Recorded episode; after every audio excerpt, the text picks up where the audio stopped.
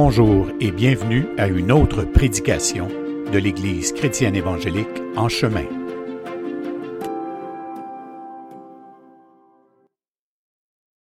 Une bonne journée à tous. Aujourd'hui, dimanche 9 avril de l'an 2023. Et oui, ce matin, c'est la célébration euh, de la Pâque euh, chrétienne en ce dimanche 9 euh, avril. Donc, ça fait plaisir d'être avec vous. Donc, euh, ce qui fait en sorte que l'Église en chemin ne se rassemble pas euh, dans le bâtiment présentiel, dans notre lieu de célébration à Montréal, comme à l'habitude, c'est que euh, le courant électrique n'est toujours pas revenu dans ce bâtiment. C'est ce qu'on appréhendait depuis vendredi. On avait déjà choisi de faire une célébration en ligne par Facebook Live et suivi d'un Zoom pour les membres eh bien, on a reçu la confirmation hier qu'effectivement, l'électricité n'est toujours pas revenue, malheureusement, là-bas. Donc, euh, voilà pourquoi ce matin, nous sommes à 10 heures. Donc, on va se parler de, de, de Pâques. Évidemment, c'est le dimanche idéal pour le faire. Et euh, en espérant que ça soit pour vous une bénédiction. Et euh, j'inviterais tout particulièrement, si vous n'êtes pas des croyants, parce que bon, quand on est sur Facebook live comme ça, ben ça peut tomber les, regards et les oreilles de, tout le monde. Donc, je vous inviterais peut-être, si ce matin, plutôt de passer outre et de dire ah non ça me tente pas d'entendre des trucs de Dieu euh, des affaires de même je crois pas à ça euh, peut-être que ce matin euh, puisque c'est Pâques je vous encourage à rester à être là puis à peut-être donner la peine d'entendre et de recomprendre ou de comprendre de quoi il s'agit. Parce que je vais parler évidemment de, Pâques et de la mort et de la résurrection de Jésus-Christ, mais euh, je, vais l'expliquer, je vais expliquer toute l'importance que ça peut avoir et pourquoi il y a des gens comme moi et des milliers d'autres aussi, des millions d'autres en fait, euh, qui croient en ça, qui croient en Jésus-Christ, même si ça peut paraître un peu ringard et dépassé. Euh, il y a une raison, il y a des raisons euh, rationnelles et sérieuses pour lesquelles on y croit et pourquoi on célèbre en ce dimanche de 9 avril euh, cette fête de Pâques. Donc, je vous invite à rester et, euh, à plusieurs autres, s'il vous plaît, de partager euh, ce live. Vous pouvez toujours cliquer sur partager. Ça va se retrouver sur vos pages Facebook. En tout cas, libre à chacun de le faire comme il le voudra bien.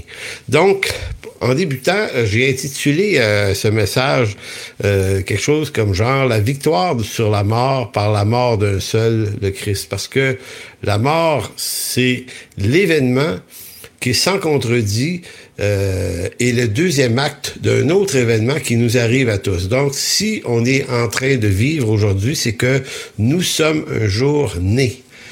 Il n'y a personne qui peut exister sans d'abord naître. Et l'autre certitude au bout de la patente, au bout de cette aventure, c'est la mort. Ça, c'est l'autre chose qui est absolument certaine. Et entre naissance et la mort, il se passe quoi? Ben, il se passe la vie. Mais il se passe quoi dans la vie?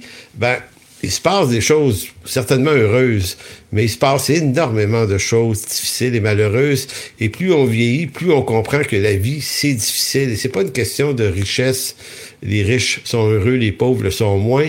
Euh, la richesse ne crée pas nécessairement le bonheur. Des fois, ça amplifie même le malheur. Donc, où que nous soyons sur la Terre, dans quelques conditions euh, que nous soyons, euh, la vie, c'est difficile. C'est difficile de toutes sortes de façons. Et ça s'appelle dans l'écriture, ça, le péché. Bon, un, mot qui est passé, euh, qui fait partie du vocabulaire des mots qu'on n'aime pas entendre. Ça, ça sonne drôle de dire le mot péché. Euh, ben, en fait, le péché, c'est défini dans le christianisme comme tout ce qui relève de l'effet de la chute adamique, c'est-à-dire l'homme s'étant détourné de Dieu un jour euh, en Éden euh, a créé une condition de l'homme qui fait que depuis ce temps-là, l'existence de la vie humaine, c'est difficile. C'est essentiellement l'histoire du monde, c'est essentiellement l'histoire de, tensions, de conflits, de divisions, de meurtres, de guerre et, et l'homme a eu beau mettre tout en œuvre pour tenter de calmer euh, les appétits voraces des violences humaines, que malgré tous les leviers politiques et sécuritaires que le monde se donne, eh bien, en 2023, on est dans un monde complètement insécurisant plus que jamais.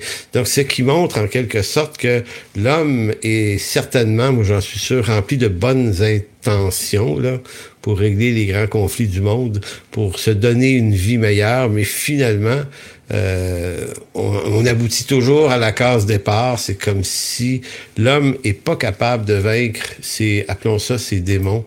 Donc la violence perdure. Donc l'œuvre de Jésus-Christ, l'œuvre de rédemption, de salut en Jésus-Christ, s'incarne dans tout ce discours-là. Donc c'est pour ça que ça a de l'importance de se mettre à part et de dire, avant de rejeter ça en bloc, il faudrait peut-être savoir de quoi il s'agit. Qu'est-ce que je suis en train de refuser de croire? Parce que, évidemment, dans un monde comme le nôtre, philosophiquement et scientifiquement très évolué, on a l'impression que toute cette affaire-là, qui est le christianisme et l'Église, ce ne sont que des anciennes bondieuseries inutiles qui relèvent des mythologies naïves de l'Antiquité. Puis nous, ben, Voyez-vous, on est dans l'ère scientifique, on réfléchit autrement, on n'a plus besoin de ça. La religion n'a pas à être une béquille. Maintenant, c'est important de dire que pour moi, le christianisme, ça n'a jamais été une béquille et ça ne le sera jamais. C'est absolument pas comme ça qu'on appréhende le christianisme. Si on y croit, c'est pas parce qu'on avait juste peur de la mort, qu'on a voulu trouver une croyance pour venir euh, trouver un confort, de se dire, OK, je vais mourir, mais j'ai une vie éternelle après, ça va être correct. Tu sais, cette espèce de, de, de, crainte de la mort et de, de la crainte de ce qu'il pourrait y avoir après la mort en étant complètement incertain, on se réfugierait dans un narratif biblique qui viendrait conforter nos craintes. Maintenant, est-ce que c'est ça qui fait que moi je suis croyant? Non. Non, c'est pas ça c'est autre chose et c'est ce dont on va parler. Donc, un des grands personnages, un des plus grands personnages, ou parmi les plus grands personnages de l'histoire, il y a Jésus-Christ évidemment, mais il y en a plein d'autres. Hein. On pourrait nommer Confucius, Alexandre le Grand, euh, le grand Socrate, quelques grands empereurs romains aussi, et en allant à travers tous les grands personnages, hommes et femmes qui dans l'histoire sont extrêmement connus. Maintenant, si vous avez remarqué une chose, de tous ces grands personnages-là, Jésus est le seul dont on se commémore la naissance, mais pas juste la naissance, on se commémore, on se rappelle sa mort. Écoutez, si vous vous intéressez à Luther, le grand réformateur, vous savez que la réforme a comme pris son envol aux alentours de 1517 en Allemagne. Mais euh, mais si je vous demandais, mais quand est-ce que Luther est né? Connaissez-vous la date de sa naissance? À moins que vous soyez un expert euh, de Luther, vous le savez. Et si je vous disais quelle est la date de sa mort, la plupart d'entre vous ne le savaient pas. Maintenant, pourquoi? Parce que c'est pas ça qui est important, au fond. Ce qui est important, c'est Luther en 1517. Qu'est-ce qui est arrivé? Donc, la réforme. Donc, quand on veut fêter la réforme, on, on a fêté ça euh, il y a quelques années. En 2017, c'était le 500e anniversaire, ni de la ni de la mort de Luther, mais de l'événement euh, qu'a provoqué Luther. Maintenant, généralement, c'est ce qu'on se souvient des grands personnages. Mais Jésus fait, fait la grande différence dans ça, c'est que 2000 ans plus tard, on s'arrête encore à chaque année pour commémorer sa naissance qu'on situe à peu près dans le temps des fêtes à Noël, et certains vont dire pas nécessairement né là. C'est pas ça le point. Le point, c'est que peu importe quand est-ce qu'il est né, on commémore quand même le fait qu'il est né. Mais dans le cas de Jésus-Christ, on ne fait pas que commémorer sa naissance, on commémore sa mort en plus. Et, je ne sais pas s'il y a un autre personnage, j'en connais aucun autre, qu'on commémore deux événements de sa vie, sa naissance et sa mort. Donc, juste à ce niveau-là, Jésus-Christ est absolument un personnage unique. Donc, ce qui différencie Jésus des grands mythes de l'Antiquité n'est pas tant que Jésus ait existé, mais l'accomplissement de dizaines de prophéties le concernant. Ça, c'est le point le plus intéressant. Donc, l'événement de la Pâque est une démonstration très éloquente de la preuve qui fait que le christianisme s'est soutenu non pas simplement par des phénomènes mythologiques, mais sur une précision chirurgicale. S'il y a des gens comme moi qui se disent chrétiens et qui consacrent leur vie passionnément à connaître Jésus-Christ, c'est parce que l'écriture sur laquelle repose la croyance en Jésus-Christ, est un livre qui est exceptionnel à bien des égards. Donc, on se dit, on peut pas passer à côté euh, de cette affaire-là parce que c'est trop important. Donc, ce qui donne à la, à la venue de Jésus-Christ une pleine pertinence n'est pas tant sa naissance, pas plus que sa mort, bien qu'on commémore ça deux fois par année.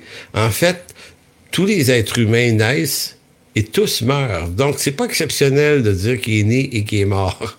Maintenant, la naissance et la mort de, Christ font partie du cycle normal de la réalité de tous les humains. Cependant, ce qui différencie Jésus-Christ de tous les humains, c'est sa résurrection. En fait, Pâques, on commémore la, la mort du Christ le vendredi saint et sa résurrection qu'on situe le dimanche, évidemment.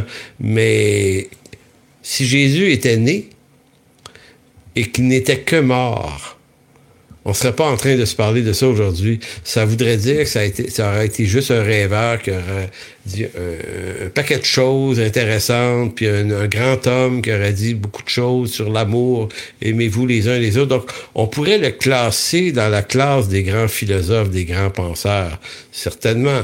Mais donc, c'est ni sa naissance ni sa mort qui rend l'affaire si importante, mais c'est sa résurrection.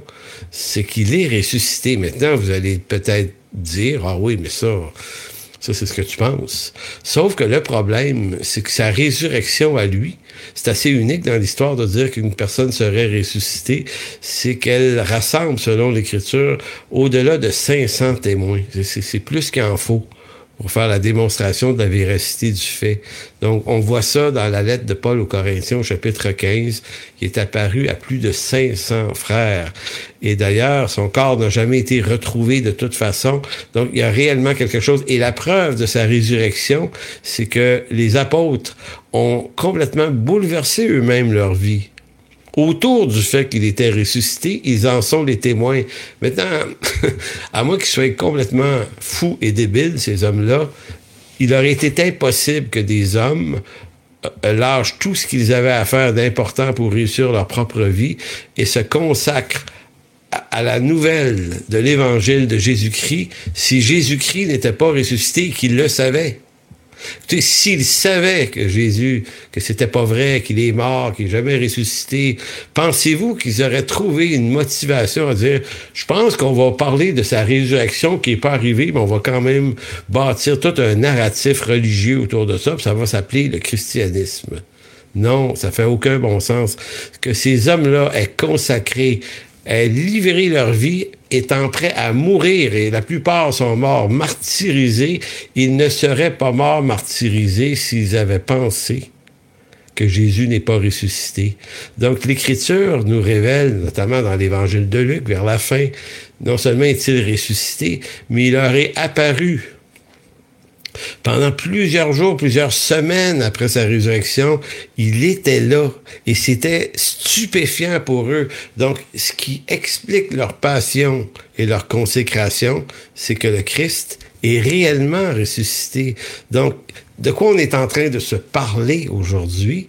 On est en train de se parler de quelque chose qui, naturellement, est pas supposé d'arriver. C'est pas supposé d'arriver quelqu'un qui ressuscite, mais différentes choses nous prouvent, nous démontrent que c'est quand même arrivé. Donc la résurrection ouvre la porte vers un espoir nouveau qui transcende tous les espoirs de l'homme envers cette humanité brisée par le péché et la bêtise humaine. Jésus-Christ est l'espoir d'un monde nouveau où la mort de l'homme rencontre sa propre mort. Parce que c'est ça qu'on peut dire, l'homme condamné à mort à cause de sa faute. Et vous qui m'écoutez, savez que c'est vrai. Vous savez que vous allez mourir, puis vous allez, vous savez que la vie va être difficile, vous allez probablement souffrir de maladies, de toutes sortes de problèmes.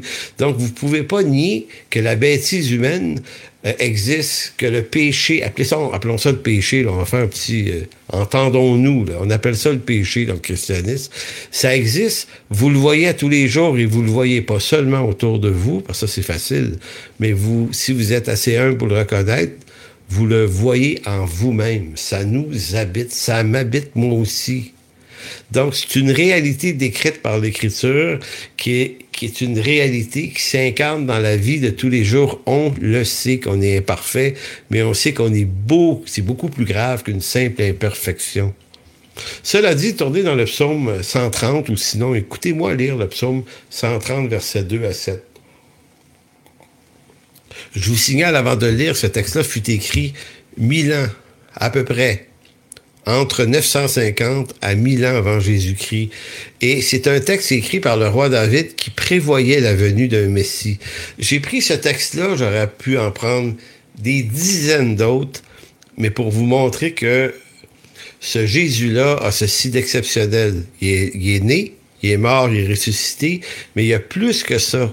Et ça, c'est ce qui, moi, m'a euh, attiré vers le christianisme, c'est que il s'est annoncé d'avance. Vous trouverez pas ça dans les autres religions du monde, si, si positive et intéressante soit-elle, euh, si passionnante soit-elle, si euh, peu importe si elles arrivent néanmoins à créer, à répondre à la quête de sens des gens qui y croient, je remets pas ça en question. Le problème, c'est que parmi toutes les grandes croyances du monde, une seule, une seule a cette exception que Jésus-Christ, c'est le personnage qu'on attend. Il n'est pas arrivé comme ça.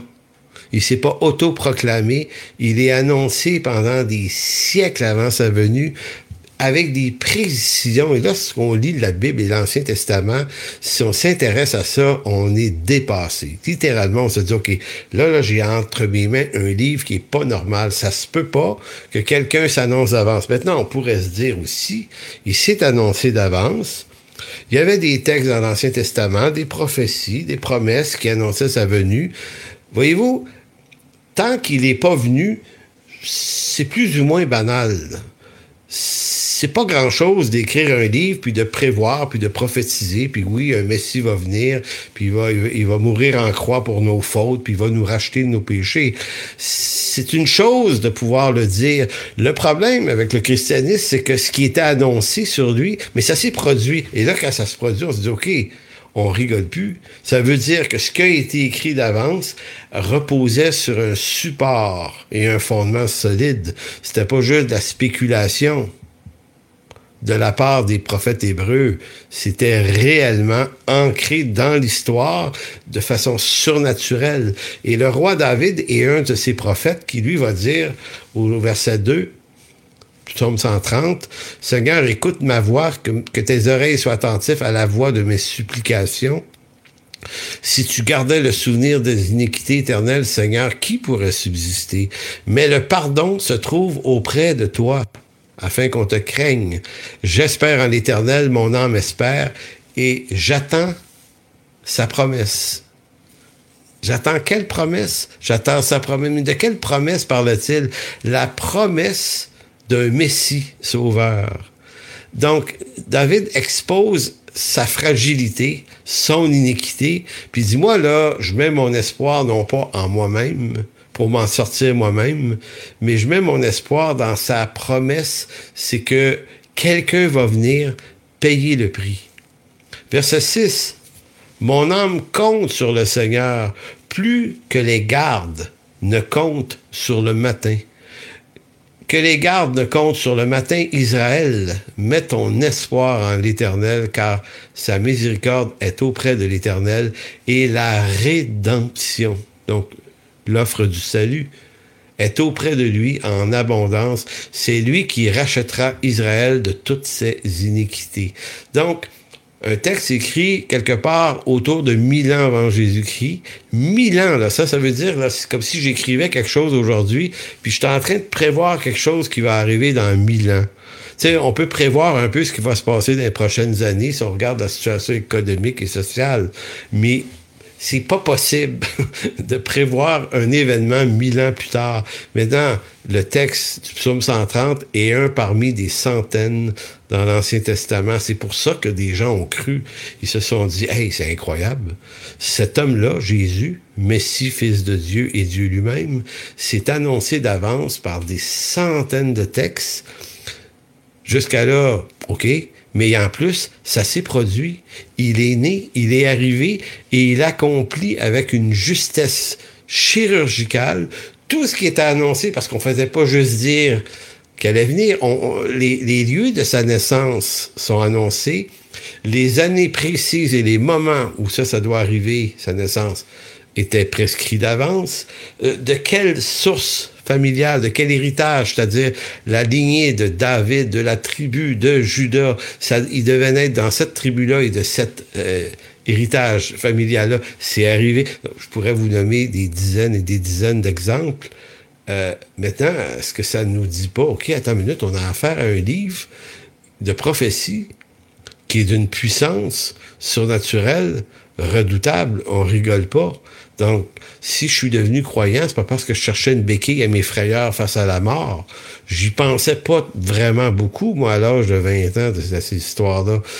Mais c'est quand j'ai saisi l'importance et le sérieux de ce livre-là, je me suis dit, OK, je ne peux pas choisir de, de ne pas m'en préoccuper sous prétexte qu'il y a d'autres choses trop importantes à faire dans ma vie. Il faut absolument que j'observe cette affaire-là, ce phénomène-là, que je l'étudie, et il faut que je prenne une décision par rapport à ça. Il faut, faut, que je fasse quelque chose avec ça. Je peux pas rien en faire, puis dire, bof, je aller m'amuser, parce que moi, ben, quand j'avais 20 ans, j'étais un musicien... Euh, qui anticipait une carrière professionnelle. J'étais déjà en train de faire beaucoup de musique, j'aimais ça. Il n'y avait pas grand-chose pour m'arrêter de faire ça dans la vie, je peux vous le dire. Mais néanmoins, cet événement-là de Jésus-Christ et la parole de Dieu, c'est venu mettre un frein assez brutal à mes intentions de carrière, parce que là, je me dis, OK, je suis devant quelque chose de bien plus important que ce que j'en pense. Et avant de faire un choix de rejeter ça, même si ça pourrait m'apparaître des bondieuseries loufoques et mythologiques, je vais quand même creuser ça comme il faut. Parce que si c'est vrai, tout ce que l'Écriture dit, eh bien, j'ai pas le droit de passer à côté. Ce serait trop grave. Trop grave. Trop grave pourquoi? Parce que les conséquences éternelles de rejeter le Messie sont terribles. C'est pas un mythe qu'un jugement final dans un lac éternel de feu. Ça nous apparaît comme impensable, un truc comme ça. On se dit, ben voyons donc comment un Dieu d'amour. Pourrait rentrer dans mille et une questions. Mais le point ici, c'est pas toutes les questions sous-jacentes et adjacentes que ça peut amener, c'est le fait. C'est le fait que si ce que disait l'Écriture sur la venue de Jésus-Christ euh, des centaines de prophéties le concernant se sont accomplies et il est venu. Et il n'est pas seulement venu, il a parlé et lui a parlé de ce grand jugement final-là. Ça signifie là, que dans la chaîne de communication des choses importantes, tout ce qu'il a dit fait de l'importance ou prend de l'importance dans nos vies. Le grand jugement final. Et là, on arrive à la Pâque qui est le moyen par lequel le Seigneur Jésus-Christ, lui, s'est offert comme l'agneau de Dieu qui enlève le péché du monde. Donc, comment être délivré de la colère à venir? Si tant est qu'il y a une colère à venir, ben, c'est en acceptant que lui a pris sur lui ma faute. Et sa mort sur la croix, c'est la mort qui m'était destinée à moi. Je méritais ça, mais il l'a fait pour moi prenant mes fautes sur lui. Et même si je reste encore un pécheur, je sais que je suis délivré de cette mort éternelle, de ce, châtiment éternel terrible, et que je suis appelé en espoir à une nouvelle sorte de vie éternelle en lui, dans, sur une nouvelle terre et des nouveaux cieux. Et, tu sais, quand je m'entends dire ça, je me dis, OK, c'est, ça sonne bizarre de dire des affaires de même. Ça fait pas très scientifique et ça fait pas philosophiquement éloquent. Sauf que le problème, c'est que c'est bibliquement clair. Et comme l'Écriture prouve, se prouve par elle-même sa propre cohérence et pertinence, ça vient créer la foi en Jésus-Christ. Donc, la, venue de Jésus-Christ est en elle-même une des démonstrations les plus sublimes que l'Écriture est un livre inspiré de Dieu, puisque Dieu, l'ayant écrit, prévu d'avance, la venue du Messie, et que ce livre s'est accompli, que les prophéties se sont donc accomplies, ça montre que l'Écriture est un livre complètement sublime, inspiré de Dieu, car ce qui fut promis par la bouche de tous les prophètes s'est effectivement accompli. Cela veut dire que les promesses et les prophéties ont une assise surnaturelle, réelle et non fictive et naïve. On vient de quitter la normalité relationnelle ou rationnelle des faits historiques. Quand on s'intéresse à Jésus-Christ, on n'est plus dans la rationalité scientifique des choses. On est dans quelque chose qui est au-dessus de cette affaire-là au-dessus en importance et en réalité, parce que dans les faits historiques, ça arrive pas des choses comme ça, mais avec Jésus-Christ, on quitte la normalité rationnelle de l'histoire. Donc, pour ça que j'avoue qu'il rejetait l'offre du salut par crainte d'être trompé par des croyances futiles éphémères. Comprends ça, là? Effectivement, il y a des illuminés partout qui disent des bizarres d'affaires sur Dieu, puis à un moment donné, ça, ça donne pas confiance. Quand on regarde tous les scandales qu'il y a pu avoir dans l'Église, il y en est souvent question aujourd'hui, des abus sexuels, aux abus de pouvoir, à toutes ces choses-là, puis à toutes les sectes bizarroïdes qui peuvent avoir, on peut très, très bien comprendre, très, très bien comprendre la crainte que beaucoup de gens ont d'être trompés par de la futilité, Cependant, euh, de façon très claire, je peux vous affirmer que vous ne serez pas trompé par Dieu lui-même, ni par Jésus-Christ, ni par sa parole. Donc, c'est pas tant de, de vous attirer à quelque chose de religieux, sinon que de vous attirer à Jésus-Christ et à la bonne nouvelle du salut en lui. Donc, si ce qui a été prophétisé dans l'Ancien Testament a eu son plein accomplissement par la venue de, de Jésus, alors ça nous ramène à comprendre que tout ce qui est écrit dans ce livre aura aussi son plein accomplissement, si tant est qu'on n'aime pas entendre parler de jugement final, ben il va en avoir un. Parce que la pertinence, c'est de dire si tout ce qui est annoncé s'est accompli jusqu'à maintenant, il n'y a pas de raison que ce qui n'est pas encore accompli ne s'accomplisse pas éventuellement si on est dans la même dynamique. Donc, on sait bien que tous les hommes craignent la mort. Tous les hommes craignent la mort. Même les athées, ils choisissent de croire en rien. Vous savez, c'est assez c'est assez éloquent de dire que une des grandes frayeurs de l'homme, c'est la frayeur de la mort. Maintenant, on fait quoi devant la frayeur de la mort? Donc, certains vont dire, ben, vous, vous devenez des religieux parce que ça vient conforter, que ça devient une béquille. Vous dites, bon, ben, moi, je vais croire qu'il y a un salut après la vie, puis un, petit Jésus, là, qui me pardonne, puis, ça, ça, vient tranquilliser ma frayeur face à la mort. Bon. Euh, mais en réalité, moi, c'est pas comme ça que je le vis du tout. Euh, mais en même temps, euh, j'ai connu beaucoup d'incroyants et d'athées ou de gens incertains qui préféraient euh, choisir de ne pas croire en Dieu. pourquoi ils choisissent ça? Pourquoi ils vont renforcer les fondements de leur incroyance? Ben parce que c'est aussi une autre façon de calmer la même frayeur. Si j'ai, pour ne pas penser à la mort, je vais décider, la, la, mort éternelle et le jugement, là, je vais décider de ne pas y croire je vais décider que c'est des niaiseries, que c'est des bondieuseries, que c'est des mythologies inutiles. Maintenant, je, fais un choix rationnel et je me dis, puisque j'ai décidé que ça n'existe pas, ça m'arrivera pas. Mais penser comme ça, c'est complètement irrationnel en même temps. Donc, on ne calme pas la frayeur de la mort et de l'au-delà, après la mort, en niant les faits que ça va arriver. Ou comme disait Blaise Pascal, l'autre moyen de calmer la frayeur de la mort, c'était, il dit, les gens ont choisi de ne pas y penser. Ils ont choisi de se divertir parce que par le divertissement, ils ne se donnent plus le temps d'y penser. Donc, qu'on se divertisse ou qu'on choisisse de ne point croire, ça change rien.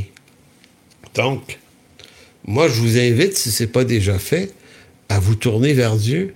C'est un pas de foi reconnaissez que vous êtes pécheur et demandez-lui qu'il vous accorde la repentance du salut, comme disait Hébreu 4.7. Hébreu 4.7, un texte de l'Écriture. Aujourd'hui, ce matin, si vous entendez sa voix, n'endurcissez pas vos cœurs. C'est-à-dire, ne dites pas en vos cœurs, non, non, non, je veux pas, non, non, non, je veux pas m'embarquer là-dedans, je, non, je veux pas croire ça, non. N'endurcissez pas vos cœurs. C'est-à-dire que attendrissez vos cœurs à la place. Dites-vous, peut-être, peut-être que ce que Réal dit, c'est faux, mais peut-être vrai. Allez vous acheter une Bible, il en vendent dans toutes les librairies. Commencez à scruter, lisez les évangiles, commencez à essayer de comprendre ça. À la limite, joignez-vous à une église euh, chrétienne qui vont vous aider à cheminer dans ça, mais euh, faites-en quelque chose. Arrêtez d'en faire rien. Faites-en. Puis peut-être qu'au bout de votre recherche, dans un an ou deux, vous allez dire Ah, finalement, j'ai rien trouvé. Vous trouvez rien. Vous trouvez rien. mais il ne faut pas laisser passer, j'allais dire, la chance d'être aimé, d'être aimé par Dieu. Donc, la victoire du Christ par une apparente défaite expliquons quelque chose d'assez intéressant, parce qu'en Jésus-Christ, il y a toute une pléiade de bizarres, de contresens qui se peuvent pas et qui pourtant sont arrivés. C'est ce que j'aime de Jésus-Christ, c'est qu'avec lui, ça se passe pas comme ça se passe pour les autres. C'est exceptionnel tout le temps étrange, curieux, à contresens. Donc tous les mythes et les grandes légendes, les épopées guerrières de l'histoire humaine reposent toujours sur le même paradigme, c'est-à-dire que le plus grand, le plus fort, le plus puissant triomphe au bout de l'affaire. Et euh, il triomphe par la force des efforts de sa propre main. C'est comme ça que ça fonctionne. C'est toujours comme ça que ça fonctionne. Donc, si vous écoutez euh, du cinéma hollywoodien, là, puis vous regardez comment les choses, comment les films sont bâtis, tout est bâti sur le, le fait qu'on veut que le juste triomphe puis que le méchant crève. Puis on, embarque même avec le, le, juste. Hein? Tu sais, quand c'est temps de régler le compte du méchant en fin d'un film, on se laisse tous prendre à l'idée de dire Hey, moi, là, j'ai en sacré une, moi aussi. on a envie qu'il meure puis qu'il crève les cœurs, hein, qu'on se dit. Voyez-vous, ça, là, c'est une, une réalité humaine. C'est comme ça dans ce monde. Bon. Le christianisme, lui, arrive comme dans toute cette histoire-là, parce que l'idée de l'œuvre de Jésus-Christ, c'est, l'idée d'un triomphe annoncé par Jésus-Christ. Dieu va triompher du péché et de la mort pour pouvoir gratuitement et gracieusement donner le salut à tous ceux qui sont amenés en repentance. C'est ça l'idée. Maintenant, pour triompher, on aurait voulu que Jésus abattre tous les méchants de son époque. Euh, on aurait voulu qu'il fasse des choses à la manière d'Hollywood. Parce que c'est comme ça qu'on est bâti psychologiquement. Donc, mais le christianisme nous l'annonce de façon différente. Il est, à contre, il est dans un contresens extraordinaire en ce que le triomphe de Jésus-Christ sur le monde, sur la bêtise et le péché de l'homme, est remporté par sa défaite apparente aux mains de ses ennemis. Jésus est victorieux pas parce qu'il a enlevé la vie à personne, mais parce qu'on lui a enlevé sa vie. On est dans le contresens. Pour vaincre, Jésus n'a enlevé la vie à personne, mais il a donné sa vie. Ce qu'on aime tant là, de, de l'Écriture, nous qui sommes croyants, c'est qu'elle nous parle tellement autrement. Elle nous donne un narratif qui est tellement différent des embrouilles et des justices de ce monde que ça nous amène ailleurs. Donc, dans Jean chapitre 10, versets 9 et 11, Jésus va dire de lui-même, il dit, je suis la porte, si quelqu'un entre par moi, il sera sauvé. Il entrera, il sortira et il trouvera du pâturage. Le voleur ne vient que pour dérober, égorger et détruire. Moi, je suis venu afin que les brebis est la vie et qu'elle soit dans l'abondance. Je suis le bon berger et le bon berger donne sa vie pour ses brebis. Donc, dans le contresens du christianisme, la victoire de Christ se trouve pas dans son triomphe violent qui enlève la vie à ses ennemis, mais son triomphe est dans le fait qu'il a exposé sa vie à ses ennemis qui l'ont tué qui l'ont crucifié, sans se rendre compte qu'en faisant ce geste-là, il venait d'offrir le sacrifice ultime pour le péché du monde, donc la victoire de Christ, est dans une apparente défaite, mais qui en réalité est le plus grand triomphe de l'histoire. Le voleur vient pour dérober, euh, comme Jésus dit dans Jean 10, il vient pour dérober afin de se donner à lui-même de l'abondance. C'est ça un voleur, il veut acquérir l'abondance des autres. Mais Jésus, lui, s'est donné pour que ses brebis soient dans l'abondance. Je sais pas si vous voyez le, le contresens ici, encore une fois. Il n'a pas vaincu nos péchés en les éloignant de lui, mais en les prenant sur lui-même. Ça, c'est une autre affaire étrange. Ésaïe 53, qui est un des textes fameux qui prévoyait la venue de Jésus-Christ. Et là, quand on parle d'Ésaïe, ici, on est aux alentours du 9e siècle avant Jésus-Christ. C'est loin, ça, 900 ans. Il décrit Jésus-Christ avec une force chirurgicale tellement grande. Et là, je vous lis pas Isaïe 53 au complet, mais quelques versets, 3 à 5. Méprisé et abandonné des hommes, c'est Isaïe qui décrit Jésus-Christ neuf siècles avant. Là. Il dit homme de douleur et habitué à la souffrance, semblable à celui dont on détourne le visage. Nous l'avons dédaigné. Nous n'avons fait de lui aucun cas. Cependant, ce sont nos souffrances qu'il a portées. C'est de nos douleurs dont il s'est chargé et nous l'avons considéré comme puni, frappé de Dieu et humilié. Mais il était blessé pour nos péchés, brisé pour nos iniquités et le châtiment qui nous donne la paix est tombé sur lui. C'est par ses meurtrissures que nous sommes guéris. Je sais pas si vous voyez la force la richesse de ce texte-là, qui prévoyait même d'avance, non pas seulement sa naissance, mais comment comment il serait amené lui-même à la mort et de quelle façon on le ridiculiserait. Quand on relit les textes ensuite du Nouveau Testament, les textes de la Passion où Jésus a été humilié sur le chemin de la croix, on voit à quel point Ésaïe, neuf siècles avant, inspiré de Dieu, a décrit exactement la Passion Christ, le Christ prenant nos, nos fautes sur lui et par ce moyen se donnant à lui et à nous le triomphe le plus extraordinaire de l'histoire de l'humanité. En Jean 14, quand on se dit, mais comment tout ça fonctionne? En tant que Jésus se proclame, lui, le chemin qui mène au salut et à Dieu, notre chemin est en lui et pas autrement. Donc, on se sauvera jamais par nous-mêmes, on se sauvera jamais par nos œuvres, ni par notre bonté personnelle, mais on est placé dans son sacrifice et on profite des avantages de sa mort sur la croix puisque nos péchés ont été mis en lui. Thomas, dans Jean 14, 5, Thomas euh, euh, lui dit, Seigneur, nous ne savons où tu vas. Parce Jésus annonçait qu'il allait prochainement quitter. Il dit, nous ne savons où tu vas, mais comment pouvons-nous en savoir le chemin? Et là, Jésus répond, un des textes les plus beaux du Nouveau Testament, Je suis le chemin, la vérité la vie, nul ne vient au Père que par moi. Donc, le triomphe de la croix, le triomphe du sacrifice de Christ, ouvre une route. Si pour Jésus le chemin qui mène au Père fut un chemin de douleur par le chemin de la croix où on où fusent les injures et les insultes et les crachats contre lui à Jérusalem il y a 2000 ans, c'est le chemin des, des, pires douleurs, eh bien, ce chemin qu'il a pris pour nous, que nous méritions, lui, il a pris ce chemin-là pour nous.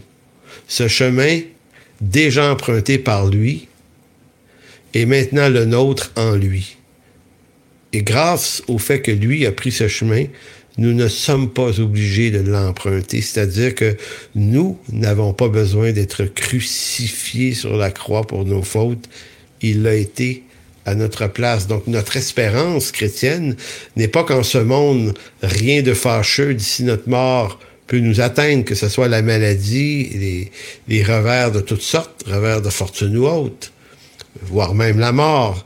Il n'a pas vaincu la mort au sens qu'on ne meurt pas, mais au sens qu'après cette mort, nous revivrons à nouveau sur une nouvelle terre et des nouveaux cieux, euh, dégarnis de la condition pécheresse qui nous pollue la vie à journée longue, c'est-à-dire qu'on entre dans une nouvelle félicité. Ça veut dire quand même bizarre comme idée. Bizarre, mais vrai à cause de celui qui le dit. Mais que peu importe ce qui nous atteint, notre place maintenant est dans la maison du Père et cette chose, cette promesse est parfaitement sûr. Je terminerai cette prédication par la lecture d'un texte du livre de l'Apocalypse, chapitre 21, verset 1 à 3, qui, euh, qui nous présente une prophétie. Parce que tout à l'heure, j'ai parlé des prophéties de l'Ancien Testament qui annonçaient d'avance la venue du Messie, de son œuvre euh, salutaire à la croix. Maintenant, le Nouveau Testament nous ramène dans une, nouvelle si on veut, tirade de prophéties qui nous disent maintenant que ça c'est fait, maintenant que Christ est mort sur la croix, on, attend quoi? C'est quoi notre espoir? Eh bien, il y a une série de textes Apocalypse fait partie de ceux-là, qui nous parlent de ce qui va arriver après notre mort terrestre ou après le, retour de Jésus-Christ qui, qui est attendu. Verset 1, Apocalypse 21, Puis je vis un nouveau ciel et une nouvelle terre, car le premier ciel et la première terre avaient disparu, et la mer n'était plus. Et je vis descendre du ciel auprès de Dieu la ville sainte, la nouvelle Jérusalem, préparée comme une épouse qui s'est parée pour son époux. Et j'entendis du trône une voix forte euh, qui disait, Voici le tabernacle de Dieu avec les hommes, il habitera avec eux, ils seront son peuple, et Dieu lui-même sera avec eux. Pourquoi je crois en l'espoir de cette nouvelle vie sur une nouvelle terre et des nouveaux cieux? C'est parce que tout ce qui a été dit avant s'est accompli euh, de façon chirurgicale, avec une précision redoutable. Donc, on s'attend, notre espoir, c'est qu'il va, il va donc accomplir tout ce qui est le reste des prophéties qui nous attendent. Donc, la fête de Pâques, qu'est-ce que c'est? Euh, au-delà de la commercialisation euh, qu'on peut en faire en ce monde? Eh bien, c'est le, c'est la naissance, si c'est la mort et la résurrection de Christ, pour nous, c'est la naissance d'un espoir qui n'est pas placé en nous-mêmes, qui n'est pas placé en ce monde, qui n'est pas placé en cette vie, mais dans une autre vie d'où on attend les choses les meilleures. Alors, Seigneur, merci de bénir euh, ce moment ce matin. Seigneur, si même on n'a pas pu se réunir dans notre lieu de célébration habituel à cause d'une panne électrique, Seigneur, on est béni, on est choyé de pouvoir se réunir quand même par euh, le moyen d'une diffusion web comme ça, Seigneur, ce sont des technologies qui permettent euh, euh, des belles choses, qui permettent de se rassembler, de se réunir, de s'encourager, d'entendre des messages d'espoir. Et puisses-tu, en haut Dieu, toucher des vies, toucher des cœurs à salut aujourd'hui, parce que c'est dans le nom de Jésus-Christ, ton Fils, qu'on te le demande.